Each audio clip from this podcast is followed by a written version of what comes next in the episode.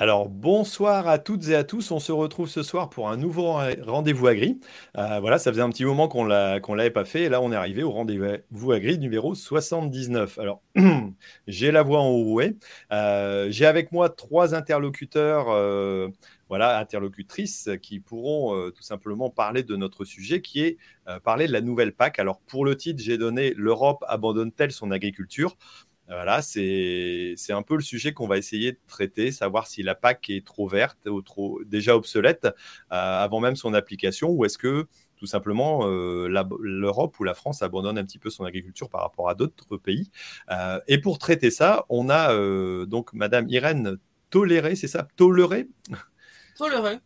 Irène. Voilà, Irène, voilà, euh, qui est tout simplement députée européenne en plein transit, en plein voyage. Euh, là, vous êtes en train de circuler euh, pour, pour votre travail, j'imagine. Oui. Ok, très bien. donc, il va bah, tout simplement nous présenter aussi la, la vision qu'elle a de, de cette mise en place de la, de la PAC. on a Alessandra Kirsch, bonjour. Bonjour. Ça va, je ne me suis pas trompé dans la dénomination, ça va? Voilà, donc toi tu es agroéconomiste d'après ce que tu m'as dit, mais je te laisserai te, présenter un petit peu plus. Voilà, on a aussi notre ami Bruno Cardo. Salut Bruno. Salut, salut à tous qui s'est dépêché aussi pour pouvoir être euh, juste à l'heure à l'émission. Merci. voilà, ça va. J'espère que sur la route, même s'il y avait un peu d'if, c'était pas trop glissant quand même. ça glisse, ça sort. Il faut faire attention. Donc, faut faire attention. Voilà. Alors, merci à vous tous euh, et toutes, euh, voilà, d'être d'être présents sur le, le, chat. Alors, je vois qu'il y a déjà quelques commentaires qui sont arrivés. Hein. Il y a Gabi Agri, il y a Alain, il y a Cyril, Cyril qui ne nous lâche pas. Voilà, plus de monde apparemment sur Facebook. Euh, on est déjà 78 présents sur, euh, sur la toile, donc c'est plutôt pas mal. Je pense que le sujet va vous intéresser. Et donc, comme je le disais, le sujet, c'est bien de parler de la PAC, euh, de la nouvelle PAC. alors, je rappelle au départ comme d'habitude, que le rendez-vous à gris, c'est une émission qui se passe en direct. Euh, voilà, donc il n'y a, pas de, a pas de filet en arrière. En plus, là, j'ai pas de Guillaume et j'ai pas, j'ai personne derrière sur les manettes, donc c'est moi qui commande. J'espère que j'ai pas fait de bug et, que j'en aurai pas ce soir. Mais en tout cas, je vais essayer de commander à la fois les, communications, la, la discussion, mais aussi la technique. Donc, euh, vous m'excuserez si je suis un peu absent par moment. voilà, euh, donc ça se passe en direct, comme je vous l'ai dit, sur YouTube et sur Facebook, et on l'a aussi tout simplement donc euh, en podcast, vous pouvez retrouver ça sur Rendez-vous Agri, euh, sur toutes les bonnes applications de podcast.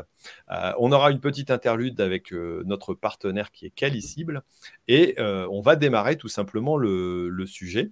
Alors, je pense, étant donné que, Irène a, des obligations aussi, qu'à un moment donné, il va y avoir un petit peu de monde qui va circuler, on va essayer de, de comprendre un peu comment se met en place et quelle euh, quel temps peut, prendre la mise en place euh, d'une politique agricole commune? Et puis, on rentrera dans la discussion aussi. Bruno est peut-être plus calé que moi sur, euh, dire, sur, sur ce sujet-là, parce que, bon, j'avoue que je suis un peu béat, donc je ne serai pas le, meilleur à poser des questions sur, sur cette nouvelle PAC. Mais en tout cas, on, essaiera de discuter. Alessandra apportera aussi toute sa connaissance là-dessus. Alors, bah, Irène, je vous laisse vous représenter un petit peu et puis on continuera un peu sur la, sur la thématique ensuite. Allez-y. Bah, bonsoir à tous, euh, Irène Toléré, donc je suis députée euh, européenne dans son train. Et pour la PAC, comment ça se met en place? Bah, Déjà, la PAC, c'est une politique qui date de 62 donc qui vient de fêter son 60e euh, anniversaire. Le monde et l'agriculture ont beaucoup changé depuis 62 et euh, on a, euh, ils, viennent voir si ça se passe bien. Et donc on a, donc la PAC depuis 62, elle vient de fêter ses 60 anniversaires et en fait on a des mandatures de 5 ans. Dans la précédente mandature, il y avait une analyse de la PAC pour essayer d'identifier euh, les points qu'il fallait garder, les points qu'il fallait améliorer. Donc, en gros, sur la dernière PAC, ce qui euh, euh, était beaucoup critiqué, c'était le fait qu'elle n'était pas suffisamment verte et le fait qu'elle était ce que l'on appelle one size fit all, c'est-à-dire qu'à Bruxelles, on décidait de mécanismes qui étaient censés s'appliquer exactement de la même façon dans tous les États membres. Et en fait, il y avait la volonté de la faire évoluer sur une boîte à outils qui aurait des outils qui seraient quand même les mêmes et cohérents pour tous les agriculteurs européens, mais que bien entendu, on peut comprendre que euh, sur l'élevage, ceux qui ont euh, du pastoralisme méditerranéen n'ont pas euh, besoin des mêmes outils en même temps de la PAC que, par exemple, des éleveurs bovins sur des modèles beaucoup plus intensifs dans le nord de notre Europe, où le climat peut faire qu'on a des cultures qui sont différentes. Donc, cette PAC, quand euh, on est arrivé et qu'on a été élu en, 2019, la première énorme négociation, c'était pas typiquement une négociation au niveau du Parlement européen, c'était une, une négociation au niveau du Conseil. Donc, je rappelle que l'Union européenne fonctionne sur trois institutions. La Commission, c'est-à-dire le gouvernement qui propose les textes, le Parlement européen qui les amende. Nous, sommes les représentants des citoyens. Nous sommes donc aussi les représentants des agriculteurs. Si vous nous sollicitez, on vous reçoit et on peut essayer d'améliorer des textes. Et puis euh, les États membres, ce que l'on appelle le Conseil, qui euh, quand même euh, valide le budget de la PAC comme il valide le budget en général de l'Union européenne. C'est-à-dire que les 1% des PIB qui sont prélevés pour faire le budget européen ne sont pas attribués sans que les États membres euh, soient à l'aise avec euh, cette attribution. Donc typiquement, sur la précédente mandature, il y avait quand même une pression très forte pour faire baisser le budget de la PAC. Et quand nous sommes arrivés, il y a eu une bataille, je dois le dire, française pour qu'on ait euh, un budget qui soit maintenu. J'ai pu participer à des réunions avec euh, l'ensemble des élus agricoles français et le ministre pour qu'on tombe d'accord sur quel était euh, le budget qui allait bien à tout le monde. Donc le budget, c'était le budget à 380 milliards d'euros et en fait on est à 386 milliards d'euros. Donc, on a ce budget d'abord qui a été protégé. Alors, on peut dire que c'est une baisse. Enfin, ce n'est pas moins 15 euh, d'être en euros constants. Et puis, je rappelle qu'à l'époque où on a négocié ces budgets, l'inflation était à 2%. C'est un point sur lequel je reviendrai. Donc, euh, comment on fait euh, Donc, là, ce sont trois textes, la PAC. Un texte qui s'appelle les plans stratégiques. Qui, dans la précédente mandature, avait été au niveau du, Parlement européen attribué à une députée espagnole qui s'appelait Madame Herins, qui avait une assistante qui s'appelle Yolanda, que j'ai embauchée. Donc euh, c'est pour ça que la PAC, je connais très bien. Euh, un texte qui s'appelle l'OCM, dans lequel on a l'organisation commune des marchés, tout ce qui est la VITI, tout ce qui est à un moment donné un petit peu euh, plus filière, entre guillemets, les fruits et légumes, l'horticulture. Et puis, euh, on a ce que l'on appelle le réseau, les règlements horizontaux, tous les procédures de contrôle, comment on fait, qu'est-ce qu'on contrôle, où est-ce qu'on va. Euh, et donc, sachant que là encore, on était à l'origine dans cette nouvelle PAC sur l'idée que sur les procédures de contrôle, on voulait plutôt euh, contrôler la performance et lâcher le lest euh, sur des contrôles très administratifs. Ça, c'est la théorie. Euh, manifestement, de ce que j'entends, la pratique, c'est que il y a tellement de sommes en jeu que le contrôle administratif qui est censé ne plus se passer, il y a des États membres qui les regardent avec les, yeux de, de. Donc, c'est un processus long, c'est un processus qui ne s'arrête jamais. On, a déjà, euh, on sait déjà qu'on va euh, monter sur la table euh, sur le sujet budgétaire de la PAC en général à mi-mandat, c'est-à-dire là, on va réviser le budget entre guillemets à, mi-mandat. C'est dans, trois ans, ça veut dire dans trois ans à peu près à mi-mandat, non C'est ça? Non, pas, à, mi-mandat par rapport à la PAC, à mi-mandat par rapport à la programmation budgétaire. Donc là, on, va commencer à dire attention, euh, l'inflation n'existait pas quand le budget a été fait, donc euh, il faut qu'on trouve des, des, ressources extérieures euh, pour, enfin, il faut qu'on augmente le budget, qu'on prenne en compte l'inflation en fonction des États membres. Nous, en France, on, on queen, hein, mais en République tchèque, ils sont à 17% d'inflation. Donc euh, là, pour le coup, euh, euh, on commence à, toucher un peu le, fond sur les politiques de subvention publique, parce que ça veut dire que si on la distribue aujourd'hui, si on met six mois, ça veut dire qu'il y a 10% de moins en vrai. si on est à une, inflation quasiment à, 20% sur l'année, ça veut dire que l'argent perd 10% de valeur tous les six mois. Donc le, le sujet de l'inflation est un sujet qui est important. Il y a aussi un sujet qu'on n'avait pas du tout vu quand on a euh, négocié cette PAC. Quand on a négocié cette PAC, on était dans le, dans, dans le monde bisounours de il faut faire super bien pour l'environnement et avec le commerce, en se débrouillant, on va y arriver à, faire des clauses qui nous protègent notre marché européen, mais on va y arriver. Et en fait, on s'est pris la guerre en Ukraine on s'est pris la Covid. On était dans l'opulence quelque part, quoi. Euh, on s'est dit, euh, bah, ça va, tout va bien, on est capable de produire, on va pouvoir remettre des, limitations dans les productions, et puis euh, bah, ça va quand même bien se passer. Et là, quelque part, on se rend compte que bah, on est déphasé avec les, avec les conditions actuelles, quoi. Alors, moi, c'était un truc que j'avais déjà dit euh, sur certaines analyses, par exemple sur des analyses de pesticides. Euh, j'étais, euh, je suis pas dans la commission envie sur les, tous les pesticides, c'est la commission envie du, du, Parlement européen qui est plutôt lead. Et nous, euh, les agris, on est un peu euh, les australopithèques de, de, de, cette politique, même si je ne crois pas que nous soyons les australopithèques du tout. J'étais tout à fait surprise du fait que quand on analysait un pesticide, on analysait un pesticide que par rapport à des analyses sur l'environnement et on ne prenait absolument pas euh, en, considération le fait que ce pesticide, si on le supprimait, il y avait probablement un autre pesticide hein, qui allait euh, prendre sa place. Et cet autre pesticide, quelles caractéristiques est-ce qu'il avait par rapport à l'environnement, par rapport à la santé humaine, par rapport au gaz à effet de serre, par rapport euh, aux, revenus de l'agriculteur? Donc on a, on, a beaucoup milité, notamment dans la version du Parlement sur la stratégie de la ferme à la fourchette, pour dire il nous faut des études d'impact à 360 sur ces sujets-là.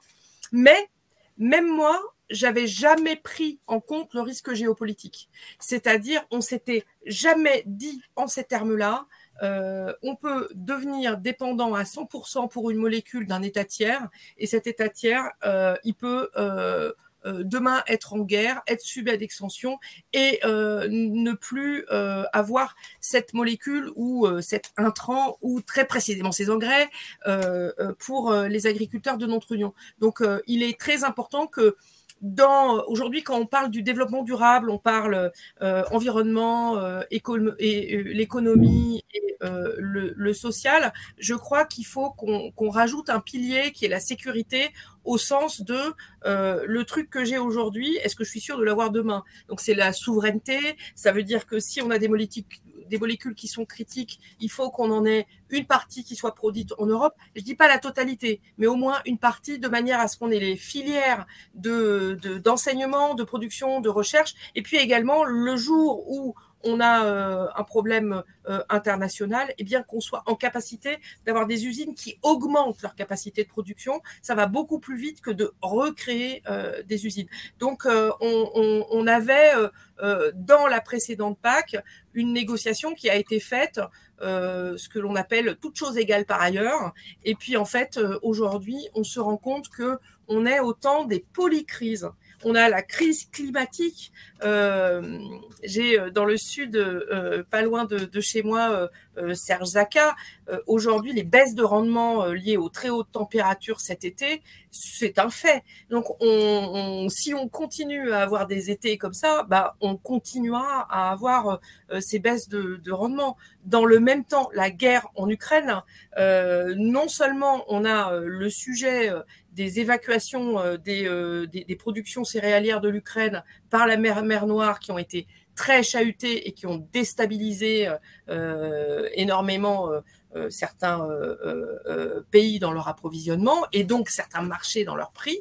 Mais on a également les Ukrainiens, les hommes ukrainiens qui ont eu leurs fermes bombardées, qui quand ils sont jeunes ont été au front et qui ont récolté moins. Et là, sur les emblavements euh, d'hiver, ils ont emblavé 50%. Ça veut dire que l'année prochaine, si on continue à ce rythme, l'Union européenne n'est plus exportatrice de céréales. Or, on a euh, une responsabilité au niveau international parce que pour des raisons diverses et variées, euh, sur lesquelles je ne vais pas revenir, mais on ne peut pas euh, regarder ailleurs, il y a des pays qui sont importateurs des nourritures provenant en gros de l'Union européenne et, et l'Ukraine. Et on ne peut pas rester euh, sans rien faire. Euh, il va falloir qu'on trouve des solutions, y compris peut-être du transfert de techniques et de technologies pour que ces pays deviennent un peu plus autosuffisants. Donc on a un sujet de souveraineté alimentaire qui est très important. Et dans ce contexte-là, les, les, les, piliers de, de, cette souveraineté alimentaire, c'est nos agriculteurs qui arrivent avec une nouvelle PAC qui est très différente euh, de, l'ancienne dans, certaines euh, articulations mais qui ne prend pas en compte euh, justement cette guerre en Ukraine et donc qui n'est même pas déjà mis en place, qu'on a déjà des dérogations qui ont été euh, demandées. Ça ne veut pas dire que ce qui était fait était mal, ça veut juste dire qu'on n'avait pas les données euh, sur la guerre en Ukraine et ses conséquences sur l'agriculture européenne, mais aussi sur l'alimentation mondiale. Alors, ça veut dire que quelle est la capacité, j'allais dire, euh, de l'Europe de modifier, j'allais dire, ces critères-là de façon euh, assez rapide? Alors, on voit qu'il y a eu des, amendements, il y a des évolutions. Euh, voilà, quelle est la capacité de l'Europe à réagir par rapport à la réalité du, contexte actuel? En prenant les différents éléments Il y a déjà eu des, comment, des cas pratiques, quoi, mais comment, comment, comment est-ce que ça fonctionne pour pouvoir arriver à modifier ça? Est-ce que c'est long, c'est pas long? Ça, ça peut arriver très vite Parce que l'Europe, le problème, c'est que c'est. Euh, il y a combien, combien d'États qui sont concernés exactement? Euh, Tous. Tous. Donc on est, on est sur, un, sur un contexte, c'est quand même complexe parce que faire modifier aussi la vision de chacun par rapport à l'état actuel des choses, euh, bon. Alors, nous, au niveau européen, faut être clair, on n'est pas du tout sur le même fonctionnement qu'à l'Assemblée nationale. Donc, quand on a un sujet qui touche tout le monde, euh, on fonctionne un petit peu en transpartisan et parfois, de manière surprenante, on peut avancer euh, assez vite. J'ai eu l'occasion, parce que j'ai un peu plus une spécialité sur l'OCM, euh, j'ai eu l'occasion quand les taxes Trump sont arrivées début octobre 2019 et on savait qu'on avait un problème sur des pénalités dans un acte délégué de, la PAC. Eh bien, cet acte délégué de la PAC a été corrigé en deux, trois mois. Donc, quand on a des sujets, on n'est pas des inconscients, même si l'ensemble de la politique agricole commune qui a été votée reste. Hein, euh, on n'est pas en train de dire que euh, on remet en cause euh, le premier pilier, le deuxième pilier. On n'est pas en train de dire qu'on remet en cause les articulations éco-régime. on n'est pas en, train de dire qu'on remet en cause le, plan stratégique national on est en train de dire que ça, ça a été fait dans un contexte très différent d'aujourd'hui. Et par rapport à, des enjeux euh, euh, humains, planétaires et aussi euh, économiques importants, eh bien, il faut parfois savoir bouger certaines lignes et on, le fait. Ok, alors j'ai un petit commentaire. Alors Bruno, si tu as un commentaire, n'hésite pas. Hein. j'ai Anaël qui qui nous suit. Mais bien sûr, Alessandra, pas de problème. on, va, on va se mettre tout de suite. Euh, voilà, j'ai Annelle qui, me dit, euh, voilà, euh, qui est connu par certains, la problématique de la souveraineté alimentaire date d'avant le Covid et l'érosion. La compétitivité de notre agriculture était déjà connue. Donc, quelque part, il est en train de dire, bah, la problématique, c'est que, alors on le verra avec Alessandra parce qu'elle a quelques graphes qui sont assez sympathiques à regarder. ok, on a un contexte qui est compliqué, mais en même temps, au fur et à mesure, on a l'impression que voilà, l'Europe euh, délaisse tout doucement. Alors, euh, le fait, les, les, faits sont là aussi, et que les systèmes de protection, j'allais dire, des agriculteurs sont pas si évidents que ça, et, que tout doucement, ben, ça s'érode au niveau de la, de la ferme Europe. Quoi.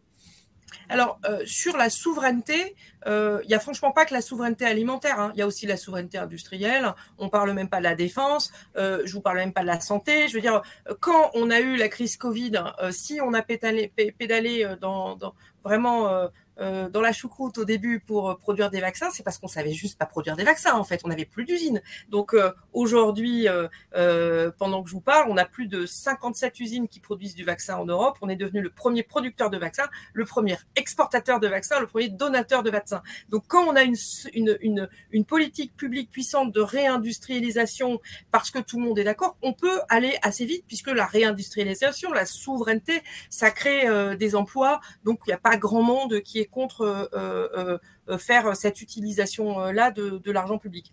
En revanche, on a aussi, sur certains sujets, laissé euh, c'est pas tellement, je crois, les pouvoirs publics ou le politique qui a euh, abandonné euh, euh, son agriculture. On a laissé des sujets devenir extrêmement politiques, extrêmement irrationnels. glyphosate, c'est à peu près Voldemort dans Harry Potter. C'est-à-dire qu'aujourd'hui, on est dans un monde tellement crispé sur le nom du glyphosate que rien de dit, rien que dire attention, il y a des herbicides qui sont pires. Déjà, euh, on, non, mais toi, tu es du lobby du glyphosate. Et quand on me dit que je suis du lobby du glyphosate, je fais remarquer que le glyphosate étant une molécule dont le euh, brevet est sur le marché, en fait, c'est à peu près la seule molécule sur laquelle aucun big pharma a intérêt de la produire. Donc, euh, il y a, je crois, je, plus une trentaine d'entreprises au monde qui produisent du, du, glyphosate et que, au contraire, Bib, Big Pharma a intérêt à, à ce qu'on interdise le glyphosate pour pouvoir mettre euh, euh, des, nouveaux herbicides sous brevet. Voilà, donc euh, Cependant, ceci étant dit, le changement climatique, s'impose à nous. Les gaz à effet de serre et la réduction des gaz à effet de serre, il s'impose à nous. Et donc, dans cette PAC, on a fait une PAC qui est beaucoup plus verte que l'ancienne PAC. Et l'idée, c'est qu'on arrive quand même à faire quelque chose qui ait du sens. Donc, par exemple, moi, je milite pour qu'on que la commission sorte les outils dont on a besoin pour atteindre les objectifs plutôt maintenant que après, où ça sera trop tard. Dans les outils, je crois qu'il y a trois outils euh, essentiels. Euh, un outil sur la recherche, en gros, qui est euh, les nouveaux outils, d'édition génomique. Je vais donner un exemple concret. La banane dans les dom-toms. On a une impasse aujourd'hui avec une maladie cirque, je sais pas quoi, noire. Et pourtant, en Israël, il y a une banane résistante qui a été développée. On ne sait pas l'autoriser en Europe. C'est pas une banane au, OGM, ou en tout cas, le législatif doit se pencher sur le cas de cette banane qui n'a pas euh, d'ADN extérieur euh, à, une banane qui aurait pu être trouvée euh, naturellement, mais ça aurait pris sans doute beaucoup plus de temps. Et moi, je dis que face au changement climatique, ces très hautes températures, ces pluies différentes, ces événements climatiques plus violents, plus fréquents, plus vastes, on n'a juste pas le temps d'attendre. On a besoin d'avoir du matériel génétique. Que, on a besoin de rapatrier en Europe la filière recherche et développement qui nous permettra d'avoir les plantes, les animaux et tout le savoir-faire qui euh, nous permet de se développer. Mais d'emblée, pardon, je vous coupe, d'emblée, on a deux incohérences. Sur le glyphosate, là, la France euh, a voté neutre. Euh, ça, ça, on n'a pas, pas compris, alors que d'un autre côté, elle, elle pousse à aller vers les agricultures de conservation et tout ça, parce que qui dit non-labo agriculture de conservation dit glyphosate, ça c'est ça c'est clair. par contre, lenteur, lenteur, là vous venez d'évoquer un sujet, mais on n'aura pas la réponse sur les NBT avant fin 2023. Et d'ici là, il y aura du monde qui sera par terre. Hein. Euh, Alors, le, sur, sur, les NBT, pour l'instant, on est sur deuxième trimestre 2023 et on essaye de, de dire que ce deuxième trimestre 2023, c'est pas juin, c'est plutôt mars et, on n'arrête pas de, remonter au, créneau. Sur le glyphosate. il y a un blé qui résiste à la sécheresse, hein, c'est fait. Hein, je sais. Bruno, NBT précise pour nos auditeurs. Donc, en fait, c'est le on a, on a eu quand même un prix Nobel en France, hein, bah oui, notre pognon, euh, donc c'est en fait c'est un ciseau génétique. Alors attention, on distingue, c'est pas c'est pas un OGM, hein. on distingue bien tout ça. Et en fait, avec ce ciseau, eh bien, on fait un peu ce qu'on a fait avec le vaccin. Voilà, euh, on arrive à sélectionner une partie de gènes qui nous intéresse sur la même plante, hein, la, même espèce, attention, hein, ce n'est pas intra-espèce. Et on arrive en fait à modifier une plante et lui dire, bah, tiens, résiste mieux à cette maladie ou à, cette, ou à la sécheresse. Ou voilà. On peut régler énormément de problèmes et notamment, entre guillemets, la fin dans le monde avec ça. Hein. C'est, le, prix Nobel, c'est destiné à une personne qui est française, une dame qui est française, mais qui travaille à l'étranger, je pense. et, pas, et pas sur les sujets français, pas, pas dans un labo français. Quoi. Donc, quelque part, non, elle euh, le prix Nobel. Elle travaille en Allemagne, quelque part. Bon, voilà, ça reste, bon, ça reste européen, mais. Euh, non, mais après, il faut qu'en France, on regarde en face ce problème-là. C'est-à-dire qu'on met de l'argent sur la recherche, et dès que la recherche trouve un truc, il n'y a plus personne pour autoriser la recherche. Là, on met le principe de précaution et on interdit tout. Moi, je dis, le principe de précaution, ça n'a jamais été dit que c'était un principe d'interdiction. Pour moi, le principe de précaution, c'est un principe d'autorisation encadrée. Et il faut qu'on sorte de cette espèce de, de, truc délirant, parce que sinon, c'est toute la recherche qui va partir ailleurs. J'ai eu l'occasion de discuter avec Emmanuelle Charpentier. Elle est très claire. Elle était française. Elle est tout à fait contente d'avoir pu faire des études grâce à l'école française. Et puis, à partir du moment où elle a eu son idée, eh bien, elle savait très, très bien que c'était en Allemagne et aux États-Unis qu'elle la sortirait. Donc, c'est, et ça, c'est une histoire euh, qui se répète et qui se répète et qui se répète. Et donc, aujourd'hui, euh, si c'est la souveraineté alimentaire européenne, et eh ben moi, l'Europe, elle fait partie, l'Allemagne fait partie de l'Europe. Et dans ce cas-là, euh, il vaut mieux qu'on ait certains outils comme la PAC qui traitent les problèmes au niveau européen, parce que si on, niveau, on était au niveau français, il n'y aurait rien qui sortirait du tout. Donc juste pour revenir assez rapidement, parce que j'ai plus que deux minutes avant que ça commence à être le délire dans mon train. Donc cette PAC, elle est beaucoup, beaucoup plus verte. Elle est aussi euh, beaucoup, beaucoup euh, plus euh, avec les, les, histoires des éco-régimes des Elle est plus juste dans le sens où on avait des, des, discussions au sein des différentes filières agricoles européennes qui n'utilisaient pas forcément les mêmes normes sociales. Donc maintenant, l'octroi des aides de la PAC est conditionné au respect par les exploitations des normes euh, du droit du, travail. On, les aides ne seront octroyées qu'aux vrais agriculteurs, donc c'est-à-dire ceux qui sont en mesure de démontrer une agriculture minimale. Et puis surtout, un des sujets qui a fait que quand j'ai un vert qui me dit qu'il a voté contre la PAC, je lui dis qu'il a fait une connerie. Surtout, on a le droit à l'erreur. Et ça, depuis le temps qu'on en avait besoin, quand sur le CERFA, c'est pas la bonne case qui est cochée, il y a le droit à l'erreur et il faudra l'utiliser parce que euh, on, 380 milliards, 386 euh, milliards d'euros de subventions, c'est beaucoup d'argent. Donc c'est sûr qu'il faut du contrôle, mais le texte de la PAC, c'est 1400 euh, pages par pays. Donc euh, la redescente de, de, de, de, de toute cette chose-là dans toutes les régions, dans toutes les administrations, fait qu'on peut se retrouver à un moment donné avec des agriculteurs de bonne foi qui ne sont pas compris par un fonctionnaire de bonne foi et ça peut entraîner des non-paiements, beaucoup de douleurs, euh, voire des, des, catastrophes. Donc le droit à l'erreur, c'est vraiment le, le, bouton stop pour dire euh, euh, euh, qu'on peut continuer à toucher les aides même si on s'est trompé. Euh, maintien des aides simplifiées pour les petites exploitations, le renforcement du soutien aux, aux, jeunes agriculteurs et le seuil minimum de 10% des aides directes pour les petites et moyennes entreprises. Donc, elle est quand même. Est-ce qu'on peut parler, madame, des, des 4% de jachère là aujourd'hui? J'ai euh, moi, je suis dans l'Aisne, dans les Hauts-de-France, on a les plus belles terres de France. Et aujourd'hui, on va geler, ne pas produire, ne pas sortir d'assiette sur 4% à cause de cette PAC. Aujourd'hui, il y a 7 milliards d'humains, pratiquement un milliard en mal ou sous-nutrition. Et cette PAC-là nous dit il y a 4%, on va rien faire. On va faire euh, de la biodive et tout ça, qu'on fait déjà d'ailleurs, hein, avec des bandes enherbées et tout ça. Et moi, je ne piche pas là. Aujourd'hui, on est en train de dire toi sur Terre, toi, toi, toi et toi, tu mangeras pas. Alors on a mis, on, a mis une dérogation hein, euh, dès la première année euh, sur ce truc-là oui, suite à la guerre. C'est une dérogation Ukraine, ok, très bien. Oui, mais, oui, mais, c'est une dérogation Ukraine qui a permis de, de, de, de, poser la question. J'ai une petite question au passage sur cette dérogation, puisqu'on peut cultiver exceptionnellement sur 2023 sur une surface en jachère, mais on ne peut pas cultiver maïs et on ne peut pas cultiver soja, alors qu'on a une sécheresse qui fait qu'on a des disponibilités en maïs qui ont, qui ont fortement diminué des emblavements en Ukraine qui ont fortement diminué, donc le maïs dispo a fortement diminué, et en parallèle, on a une crise des engrais, et que sur un soja, bah, on met quand même quasiment aucun engrais azoté. Donc, j'ai pas compris euh, le pourquoi pas maïs et pas soja.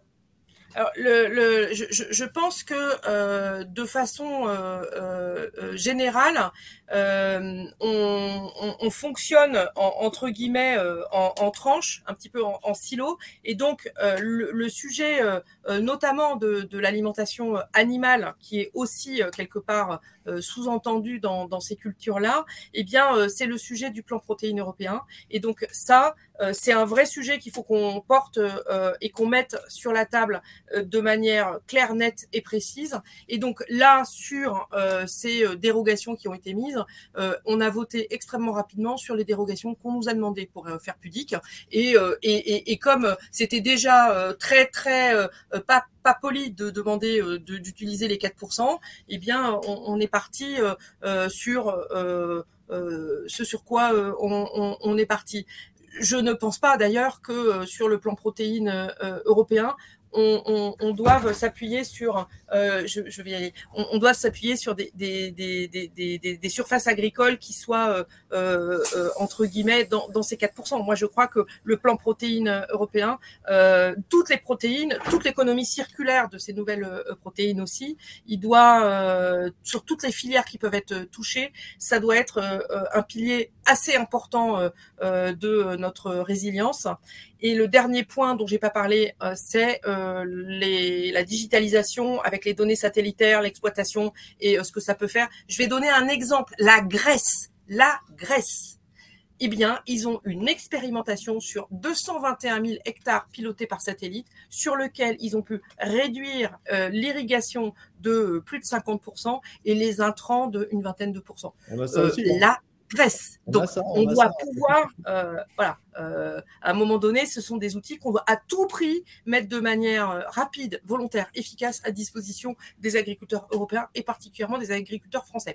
Je vais me taire le temps de sortir de mon train pour pas repartir dans l'autre sens et je vous reprends sur mon téléphone. C'est bon? Ok. Par contre, dire du mal de moi pendant que je suis pas là. Je l'entendrai pas. on, on, va pas dire de mal. On va, on va essayer de d'étoffer ou, ou de, de, compléter. Mais voilà, on vous retrouve euh, après, Irène, pas de souci. Voilà, mais ça roule. À tout à l'heure. ok, bon. Euh, ça a démarré fort. Alors j'ai l'impression qu'on a démarré un petit peu à l'envers sur le sujet. Euh, il faut recontextualiser un peu. Alessandra, il faut qu'elle éclaircisse parce que moi, les 4%, je ne suis pas convaincu. Quoi. là, là, Avant d'aller sur les 4%, Avant d'aller sur tes 4%, il faut remettre un peu les choses dans l'ordre sur les origines de la PAC, sur cette PAC-là. Euh, qu'est-ce qu'elle change? Est-ce qu'elle est vraiment plus verte? Et est-ce que Madame Tollery a dit des choses intéressantes sur le fait qu'on ait un espace européen et sur le fait que cette PAC, elle permet d'avoir des conditions de production uniformes sur l'espace européen? Pour ma part, je ne suis pas tout à fait d'accord. On peut peut-être. Euh, Est-ce que tu veux qu'on. Du si tu prends simplement les molécules pour protéger les plantes, euh, la moyenne européenne, ça doit être à peu près 600. Et en France, on est à 300 molécules il y a ça. les outils que j'ai moi agriculteur pour protéger les plantes. Il y a des réglementations européennes au travers de la PAC et il y a des réglementations nationales qui s'additionnent. Mais euh, je pense qu'il faut euh, remettre un peu, euh, repartir un peu du, cadre d'origine et puis réexpliquer un peu les choses parce que je suis pas sûre que tous les gens qui nous suivent ce soir soient aussi pro que toi, Bruno, sur tous ces aspects-là et les tenants et les aboutissants. Déjà, moi, j'ai eu du mal à suivre, donc euh, je pense qu'il y, a une partie qui. bon, après, tu te laisses emporter quand tu as un politique, euh, c'est pas toujours évident de gérer. Mais bon, voilà. oui, tu auras une interro à la fin. Hein. Oui, oui, non, non, mais je vais essayer de réviser justement. Euh, allez, si on reprend le contexte, Alessandra, est-ce que tu veux que je passe Alors, je sais que j'ai quelques diapos à toi. Est-ce que tu veux réintroduire déjà Avant de les passer, on va refaire juste un petit rappel des origines de la PAC. Mmh à l'origine de la PAC, il y a un truc qui s'appelle le traité de Rome qu'il y a beaucoup de mhm. monde qui connaît, mais qu'on a un peu trop oublié à mon sens. Si on reprend ces objectifs, qui sont les objectifs fondateurs de la PAC, c'était pas compliqué, il y en avait cinq. C'était accroître la productivité de l'agriculture. On était, comme l'a rappelé Madame Tolleray, dans le début des années 60, sortie de guerre, c'était l'époque des tickets de rationnement. Des pénuries, on savait, on connaissait. Il fallait avoir des tickets pour aller manger. Donc mmh. l'objectif principal, c'était accroître la productivité de l'agriculture. Être autosuffisant en alimentation et puis dépendre des colonies comme on l'était à l'époque encore. On a complètement oublié qu'à cette époque-là, l'Europe n'était pas capable de se nourrir toute seule. Mmh. Euh, ça paraît hallucinant aujourd'hui, mais c'était ça. Mmh. L'objectif 2, c'était assurer un niveau de vie équitable à la population agricole. C'est un objectif qu'on devrait remettre complètement au goût du jour. On ne sait pas comment on va installer tous les paysans qui nous manquent c'est lié parce qu'on a perdu ce niveau de vie équitable de la population agricole. Troisième objectif, c'était stabiliser les marchés. Encore un objectif qui est franchement au goût du jour quand vous voyez le prix du blé qui fait yo-yo. Quatrième objectif, garantir la sécurité des approvisionnements. On parle des engrais aujourd'hui? Euh, Cinquième objectif, assurer des prix raisonnables aux consommateurs. On parlait de l'inflation, l'inflation alimentaire. Euh, en Hongrie, c'est 54% si on prend les produits alimentaires. Quand nous, on est euh, en train d'avoir peur parce qu'on est à 14, que la moyenne européenne est à 19, la Hongrie, ils sont à 54. C'est énorme. Attention, Alessandra, attention, on, est, on était trop bas. Est-ce que, est que sur certains produits, on n'est pas justement au prix qui devrait être? Alors, il y a tout un débat là-dessus. Le de lait, il n'a jamais été assez cher. Euh, il y, a, tout un vrai débat là-dessus. L'outil de régulation des marchés, ça a toujours été le premier maillon, ça a toujours été nous, il hein, faut le dire aussi. Donc, est-ce que sur certains produits, à un moment donné, on n'arrive pas au vrai prix qu'il faut payer aujourd'hui? Aujourd'hui, le consommateur, dans son panier, s'il a, a X euros par mois, eh ben, il consacrait dans les années 60, à mon avis, au moins 40% de son budget à l'alimentation. Aujourd'hui, on est. D'accord. Aujourd'hui, on est à 20, si je ne dis pas trop de bêtises. Euh, ben il y a peut-être un retour sur, le, sur, sur le, les Je suis d'accord avec toi. Il y a eu vraiment une baisse de la part du budget de l'alimentation dans le budget des ménages. Mais pour autant, si tu regardes le pouvoir d'achat, il n'a pas augmenté. C'est-à-dire que cette baisse qu'on a du budget consacré à l'alimentation, en parallèle, on a eu d'autres charges incompressibles qui sont arrivées dans nos vies. L'immobilier, les assurances, les télécoms, le transport. On a eu beaucoup d'autres charges qui ont augmenté. On pas obligé d'avoir 5, écrans plats non plus. Hein, mais bon. On est totalement d'accord avec le fait que euh, ceux qui te disent j'ai pas de quoi m'acheter à manger de qualité, ils ont un iPhone, c'est un vrai débat. Néanmoins, il y a aussi des choses où l'essentiel des packs d'origine, il y avait un lien avec l'aide alimentaire. Les surplus de la PAC allaient, euh, aider l'aide alimentaire. C'était des budgets qui étaient liés au niveau européen.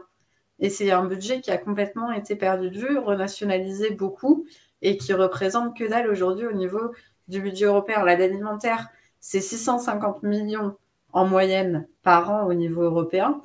Euh, aux États-Unis, c'est 150 fois plus en fait. C'est 133, 140 milliards ces dernières années. Ça veut dire si tu mets ça par mois, les États-Unis, ils aident euh, la population qui a accès à l'aide alimentaire à hauteur de 260 dollars par mois, quand nous, on est capable d'aider 4 millions d'Européens à hauteur de 160 euros par an. D'ailleurs, profites-en pour parler de, l'aide aux Américains, aux agriculteurs, c'est le Farm Bill. Attends, attends, on est en, en train de dévier. Moi, je recentre. Doucement, doucement, Bruno. Je ressens. Je. Donc, Bruno, il est pressé.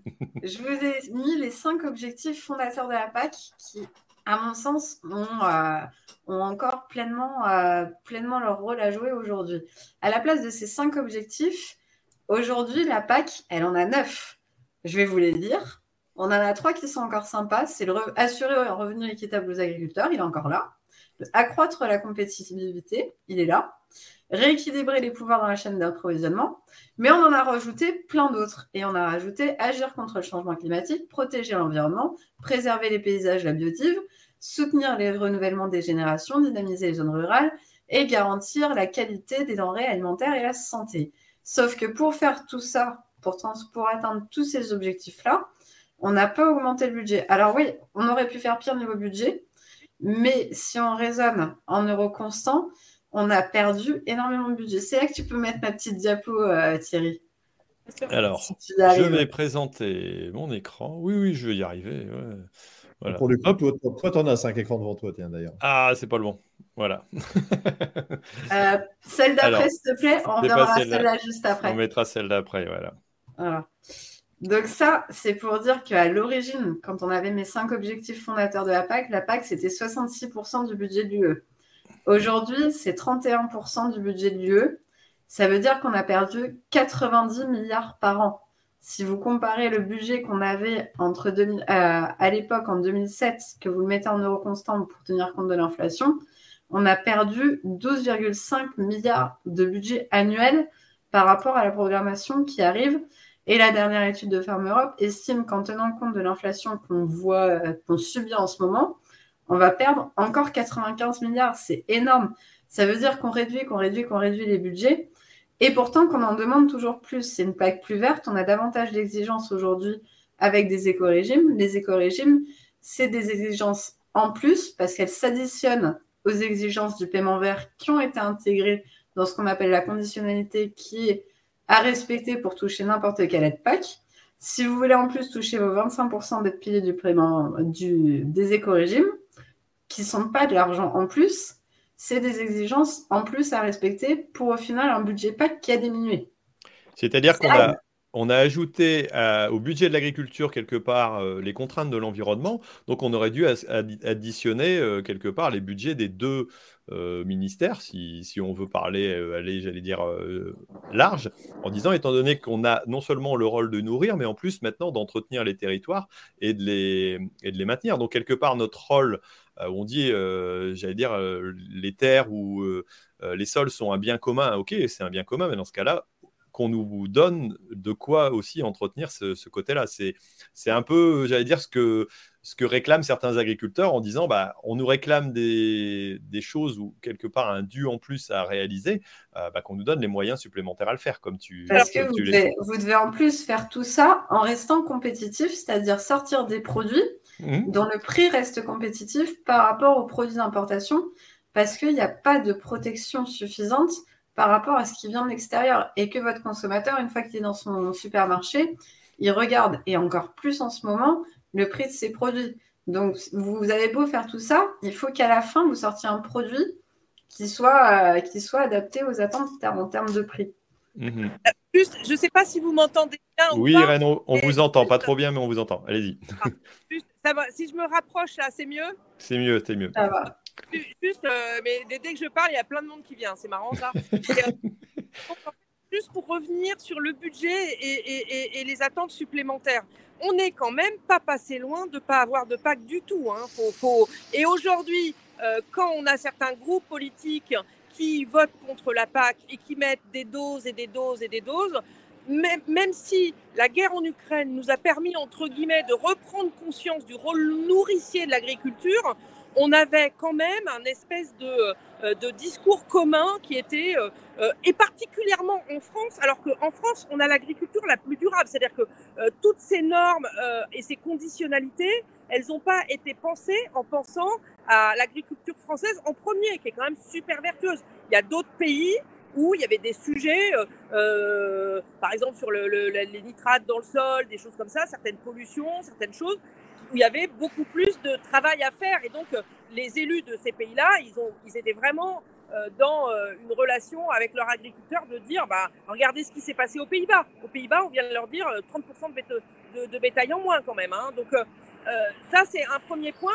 L'autre point, c'est que l'ensemble des politiques qu'on met en place aujourd'hui, euh, va justement pour protéger le marché européen sans que ça soit du protectionnisme. Donc typiquement, on commence à avoir des clauses miroirs sur le néonicotinoïde. On vient de, voter l'interdiction d'importation des euh, produits issus de la déforestation euh, importée. On, on, va avoir d'autres choses qui vont arriver. Le carbon farming doit être une nouvelle ressource pour les agriculteurs. Donc on le sujet du revenu de l'agriculteur est central et ces services environnementaux, il va falloir qu'on les rémunère. Après, et ça sera Après, quand on parle de, carbon farming, c'est bien, mais j'ai l'impression que euh, quelque part, on est un peu comme dans d'autres milieux. Hein. Je pense qu'on n'est pas les seuls à, subir ça, mais quelque part, on dit, bah, pour finir, c'est pas c'est pas l'État ou c'est pas l'Europe qui va subvenir aux besoins des agriculteurs, c'est les entreprises de par leurs obligations ou leur volonté. Alors je dis pas que c'est pas une voie qu'il faut pas travailler, mais en même temps, euh, c'est quand même assez, euh, j'allais dire, c'est quand même un peu facile de dire, ben, on va avoir des rentrées extérieures, donc on va pouvoir baisser. À la limite, à un moment donné, on va nous dire, bah, si le carbone fonctionne bien, étant donné que c'est en fonction de l'environnement, on va pouvoir arrêter la PAC, enfin, ne plus, ne plus financer ce côté-là. L'agriculture fonctionnera suffisamment comme ça. Alors, à la limite, j'aimerais bien, je préférais, moi, être payé du prix de mes produits et pourquoi pas de mes causes environnementales avec le, carbone, et, pas et de ne pas avoir de subventions. Je pense qu'il y a beaucoup d'agriculteurs qui voudraient absolument ne pas avoir de subventions pour devoir survivre. Eh, mais, gagner plus, tu rêves, Thierry. Euh, un agriculteur qui, qui, pourrait gagner plus et puis eh, avoir beaucoup plus de revenus de, son, de sa sueur, parce qu'on peut parler des heures qu'on passe par rapport à bien d'autres.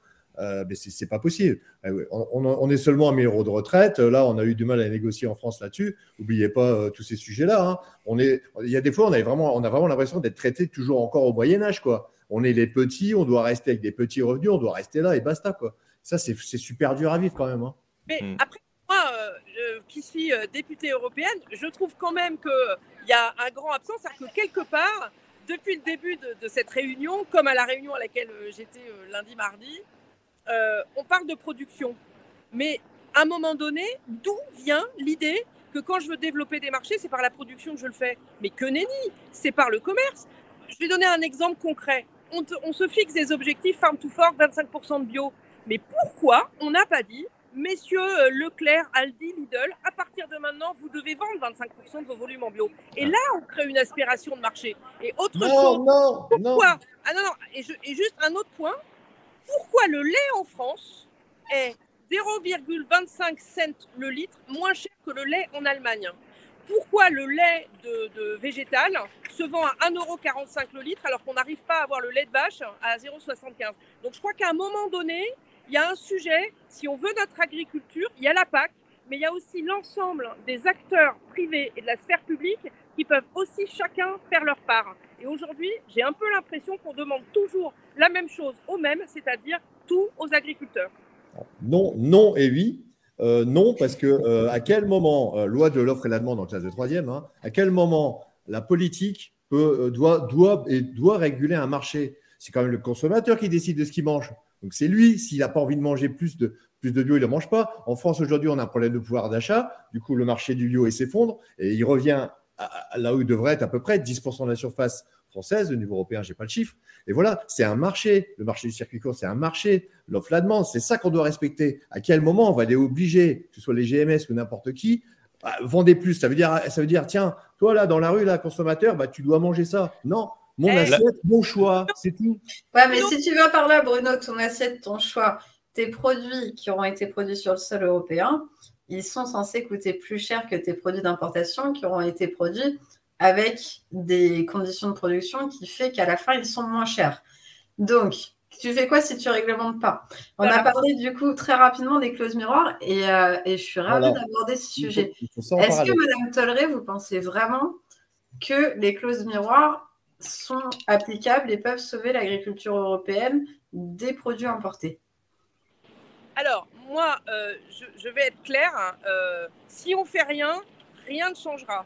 Mais je crois qu'en vrai, en vrai de vrai, ma position, c'est que sur un certain nombre de sujets, on part du principe qu'on a des réglementations françaises différentes de la réglementations européennes en faisant de la surtransposition, des réglementations européennes différentes des réglementations internationales, parce qu'il en existe, ça s'appelle la Convention de Rotterdam. Et moi, en fait, je dis que peut-être, peut-être, tout simplement, on devrait essayer aussi d'avoir quelque chose de beaucoup plus musclé au niveau international. Là, euh, par exemple, on a euh, la Nouvelle-Zélande qui fait euh, une grosse pression pour son nouvel accord de libre-échange. Or, la Nouvelle-Zélande, il y a l'atrazine qui est autorisée. L'atrazine, c'est une vacherie pour tout le monde. Donc, qu'est-ce que c'est que cette histoire d'avoir encore des vacheries qui sont autorisées et utilisées dans des pays comme la Nouvelle-Zélande? Je crois que c'est au niveau international qu'on doit avoir une, une réglementation qui soit euh, euh, sur euh, les produits phytosanitaires, mais aussi sur l'impact environnemental de l'agriculture, beaucoup plus robuste, plutôt que d'essayer de se faire des marges derrière le dos des uns des autres. Ça n'existe plus, ça. Avec le changement climatique, c'est plus le moment. Mais je suis peut-être un peu naïve. Je vais, je vais expliquer ma question, je vais la détailler. si je vous pose cette question-là, c'est que nous, on y a un petit peu réfléchi. si on prend les clauses miroirs, déjà pour moi, il y a, on va oublier on va être euh, des bisounours si on va oublier cinq minutes qu'on s'expose à des grosses répercussions commerciales si on met des barrières. On va dire qu'on est suffisamment costaud pour imposer notre loi. Alors définis bien la, clause miroir, s'il te plaît, pour que tout le monde puisse bien comprendre. c'est euh, bah, si on prend euh, la trazine, c'est de dire nous, on n'autorise pas la trazine dans, dans l'Union européenne. On refuse d'importer des produits qui ont été produits en utilisant de la C'est-à-dire que demain, on veut plus d'OGM, on interdit l'introduction d'OGM importés en France parce que chez nous, on l'interdit. Voilà, c'est un autre exemple. Alors, voilà. les clauses pour qu'elles soient légales, il faut qu'on ait euh, des données scientifiques sur l'impact environnemental ou sur la santé humaine. Ouais, mais si, on les a interdits chez nous, c'est que, scientifiquement, c'est arrivé quand même. Pardon. Il y, a, il y a deux trucs. On peut se baser sur des normes internationales comme le Codex Alimentarius il y a aussi une histoire de préférence sociétale qu'on peut éventuellement faire jouer d'un point de vue réglementaire. C'est les deux points qu'on peut mobiliser. Mais là où je vais aller plus loin, c'est qu'en admettant qu'on soit super fort et qu'on arrive à imposer notre loi, ce qui déjà, à mon sens, n'est pas gagné. Vous prenez l'exemple des lentilles qu'on importe. On importe beaucoup de lentilles de la part du Canada. Elles sont dessiquées avec du glyphosate, ce qui amène des seuils de résidus au-delà de ceux qui sont admis par la, communauté, internationale au sein du Codex Alimentarius, et en plus, accessoirement, au-delà de ce qui est admis à l'intérieur même du Canada, si c'est pour l'exportation, on s'en fout. Bref, petit, euh, petit, petit euh, parenthèse. Si on arrive à se dire, c'est pas grave, on va être super costaud, on a les moyens de vous faire chanter, on va imposer notre loi, ok. Il n'en reste pas moins qu'on a déjà aujourd'hui ce qu'on appelle les LMR, les limites maximales de résidus, qui sont réglementées au niveau de l'Union européenne, qu'on n'a déjà pas les moyens de contrôler. Il n'y a pas la moitié des substances aujourd'hui réglementées qui sont contrôlées. Premier point. Deuxième point, il y a un certain nombre de substances qui, lorsqu'elles sont utilisées à un moment ou à un autre du cycle de la culture, ne se traduisent pas forcément par des résidus sur le produit final. J'ai nommé glyphosate. Euh, troisième point, si vous partez sur d'autres considérations, notamment vis-à-vis du bien-être animal, puisque c'est une forte préoccupation européenne, on n'est déjà pas foutu de contrôler ce qui se passe dans nos abattoirs. Est-ce qu'on va être capable sérieusement d'aller faire le gendarme dans d'autres pays? Comme les contrefaçons, hein comme les contrefaçons, pareil, on ne sait déjà pas le gérer. C'est pour ça que pour moi, on se cache un petit peu derrière ces clauses miroirs qui pourront faire avancer le chemin sur certains points très spécifiques en ayant une attention hyper soutenue. Néanmoins, pour moi, il va falloir trouver d'autres solutions pour favoriser la consommation de nos produits intra-européens, produits selon toutes ces normes que nous, on a socialement demandées. Alors, juste pour euh, répondre à ça, euh, on vient d'avoir la législation euh, sur la déforestation importée qui utilise les nouvelles technologies d'imagerie satellitaire. Et c'est vrai que ce truc-là, c'est un truc énormissime. Je crois que Airbus va pas tarder à, à, publier des nouveaux clichés qui ont une définition d'un centimètre carré et on commence à en être à, compter les olives, voire euh, à avoir des travaux de recherche qui comptent les abeilles pour suivre la pollinisation. Donc quelque chose de, de, complètement euh, science-fiction, mais qu'on sait faire. Et, euh, et qu'on sait faire à une échelle qui est plus grande que l'échelle européenne, qui est à l'échelle planétaire. Donc ça veut dire qu'on peut ben, arrêter des importations. Donc on peut regretter que sur la l'interdiction de la déforestation importée, on soit euh, sur quelque chose où euh, c'est possible d'importer ou pas, et qu'il n'y ait pas eu des stratégies différenciées plus incitatives avec euh, des droits de douane, n'empêche que la réalité, c'est celle-là, elle a déjà été votée et on va voir comment elle se met en place. De façon générale, on ne va pas réussir à, à ni à protéger l'agriculture européenne, ni à, s'adapter au changement climatique si on n'arrive pas à protéger euh, les pratiques les plus vertueuses. Mais c'est vrai euh, en Europe, hein, mais c'est pas vrai qu'en Europe aussi. Donc, euh, je pense que de façon générale, il faut qu'on y aille et je crois qu'on n'a pas trop le, choix. Après, je suis d'accord avec vous, hein, ça va pas se mettre en, place rapidement. Cependant, l'échelle européenne, ben, pour l'instant, elle a plutôt fait ses preuves. Donc, euh, ah, mais je ne suis pas anti-européenne du tout, loin de là. Je suis bien convaincue que c'est à l'échelon européen que ça doit se jouer. Mais je me demande sincèrement si on a les moyens de nos ambitions. Si on voit par exemple. juste, je voulais revenir sur les LMR. Euh, on a aussi, euh, par exemple, au niveau du, vin, qui est très intégré. LMR, limite maximale de résidus. Hein.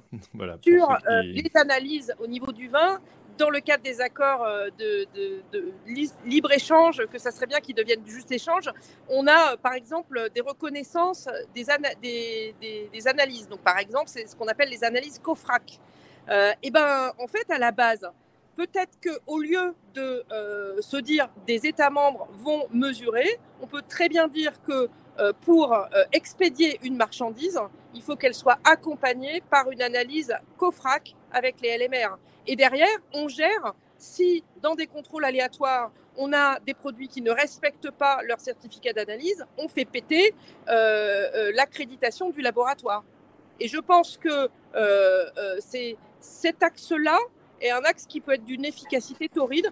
tous ceux qui ont eu à s'amuser à faire des accréditations British Retail Consortium, IFSBRC et toute la blague, euh, savent à quel point euh, ces, accréditations et ces, euh, normes internationales sur les analyses sont finalement beaucoup plus efficaces que les contrôles des, États membres.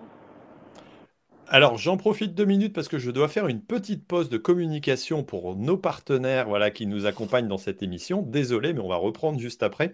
Et je laisserai la parole à Alessandra pour, euh, continuer un petit peu sur, euh, sur les différents propos qu'on a commencé. Alors, je vais vous partager tout simplement mon écran parce que quand on parle justement de produits, ce qu'on a, fait jusqu'à maintenant. Je vais partager, à mon avis, l'écran va glisser. Non, c'est bon, c'est parti.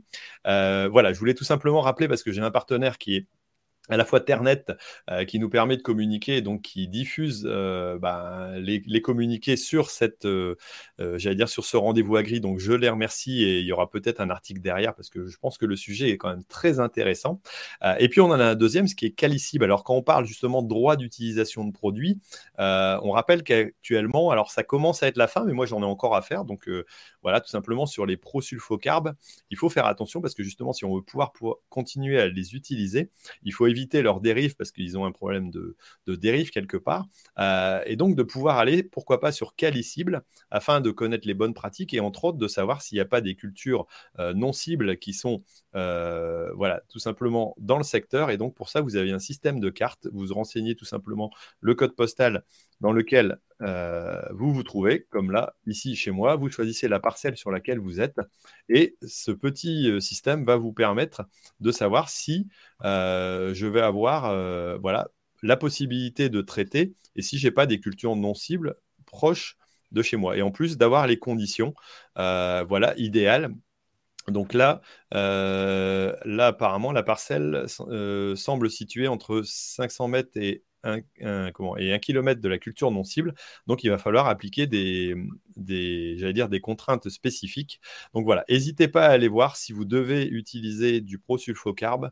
Euh, je n'ai pas le droit de citer de nom de produit, mais voilà, vous savez à peu près ce que c'est si vous êtes agriculteur. Euh, donc de, de bien faire attention à ça. Voilà, c'était ma petite minute communication. On va pouvoir reprendre avec Alessandra. Euh, est-ce que tu veux que je, te remette un, des, j'allais dire, un des graphes qu'on avait déjà étudié ou est-ce qu'on repart sur un autre? Comment tu... Euh, je veux bien que tu me mettes le graphe avec les gros carrés, s'il te plaît. Avec les gros carrés. Ah, avec les petits pays, alors c'est ça? Ok, hop, ça, essayé, ça a glissé le graphe avec les gros carrés, c'est le premier, c'est celui-là, c'est ça? C'est celui-là, c'est celui-là que j'aime beaucoup. Bon, j'oserais euh, dire que c'est presque des rectangles, désolé, hein, je te contredis. Mais... Oh là là, tu pinailles. Pour un coup que je sais un truc de plus que toi ce soir, je suis content. Ce graphe-là, il est hyper intéressant parce qu'il compare euh, la, la, façon dont l'UE soutient ses producteurs par rapport à d'autres grands pays producteurs. Donc là, on considère uniquement le blé. La largeur de mes rectangles, ça mhm. représente la production en volume de la nation qui est représentée par rapport à la production mondiale. Donc plus vous avez un rectangle large, plus c'est un gros pays producteur dans, les échanges mondiaux. Alors pour commenter, étant donné qu'il y a des auditeurs qui sont en podcast, euh, on va quand même euh, voilà le, préciser. On a euh, quatre pays qui sont représentés. D'ailleurs, j'en ai un que j'ai pas, je connais pas. ça y est, ça montre mon inculture. On a l'Europe, on a les États-Unis, on a l'Inde. L'Inde, voilà, qui est un des plus gros producteurs aussi. Et on a enfin la Chine. et donc sur ces quatre carrés, alors donne-nous un petit peu les commentaires. Donc en fait, ce qu'on regarde, c'est en, en UE, il nous reste un pauvre petit prix d'intervention à 114,5 dollars la tonne, auquel on va vous dire Ah oui, mais vous avez des aides découplées qu'il faut intégrer dans ce prix garanti. Si vous faites euh, un calcul euh, un peu bas de gamme, mais pour avoir une estimation, vous arrivez autour de 30 euros tonne sur le blé d'aide découplée en moyenne européenne, ce qui vous amène votre prix grosso modo, garantie du blé à 144 dollars la tonne, vu la parité euro-dollar. Euh, à côté de ça, bah, vous prenez les États-Unis, eux, ils couvrent à 205 euros tonne, l'Inde à 272 et la Chine à 353. C'est assez extraordinaire de voir 353 pour la Chine. quoi. C'est un montant qui est, qui est plus du double de, de celui de, de l'Europe. Mais vraiment l'alimentation au cœur de ses priorités stratégiques. Ils sont vraiment euh, capables de développer. Euh, enfin, leur but, c'est d'être à l'abri de la faim. C'est vraiment ça et c'est vraiment ce qui se ressent. On a parlé ces derniers temps euh, d'ogre chinois sur les achats parce que la Chine s'est mise à être aux achats de façon phénoménale sur les denrées de base pour couvrir les besoins de sa population. Aujourd'hui, si vous parlez stock, L'Europe n'a que quelques semaines de marge de stock gérés de façon stratégique. Il y a des stocks qui sont privés, qui sont des stocks par, des, par les collecteurs qui s'apprêtent à vendre. C'est des stocks qui sont déjà vendus. Vous avez quelques rares stocks stratégiques qui permettent d'avoir. Excusez-moi. Qui permettent d'avoir euh, une autonomie à hauteur de quelques semaines. La Chine est capable de couvrir quasiment une année complète de sa consommation en blé et dans divers produits. C'est vraiment énorme alors qu'on n'a pas du tout la même population. Et donc, ils ont siphonné les marchés ces derniers temps. Et c'est pour ça aussi que les prix du blé ont, fait, euh, ont réagi de façon aussi explosive. C'est parce que les marchés étaient déjà en tension parce qu'il y a eu une grosse absorption de l'offre par la Chine. Mais eux, ils ont euh, vraiment la, la sécurité alimentaire de leurs concitoyens. C'est une vraie priorité que nous, nous n'avons pas. Et ils aux États-Unis. leur sol aussi. Hein, Pardon? Ils ont aussi siphonné leur sol. Hein. Ils ont aussi siphonné leur sol, mais ils sont capables de faire des trucs de ouf, de reconstituer un cheptel porcin. Euh, personne n'imaginait qu'ils ont subi une, euh, une crise porcine très importante où ils ont eu leur cheptel décimé. Ils ont réussi à le reconstituer en moins de deux ans.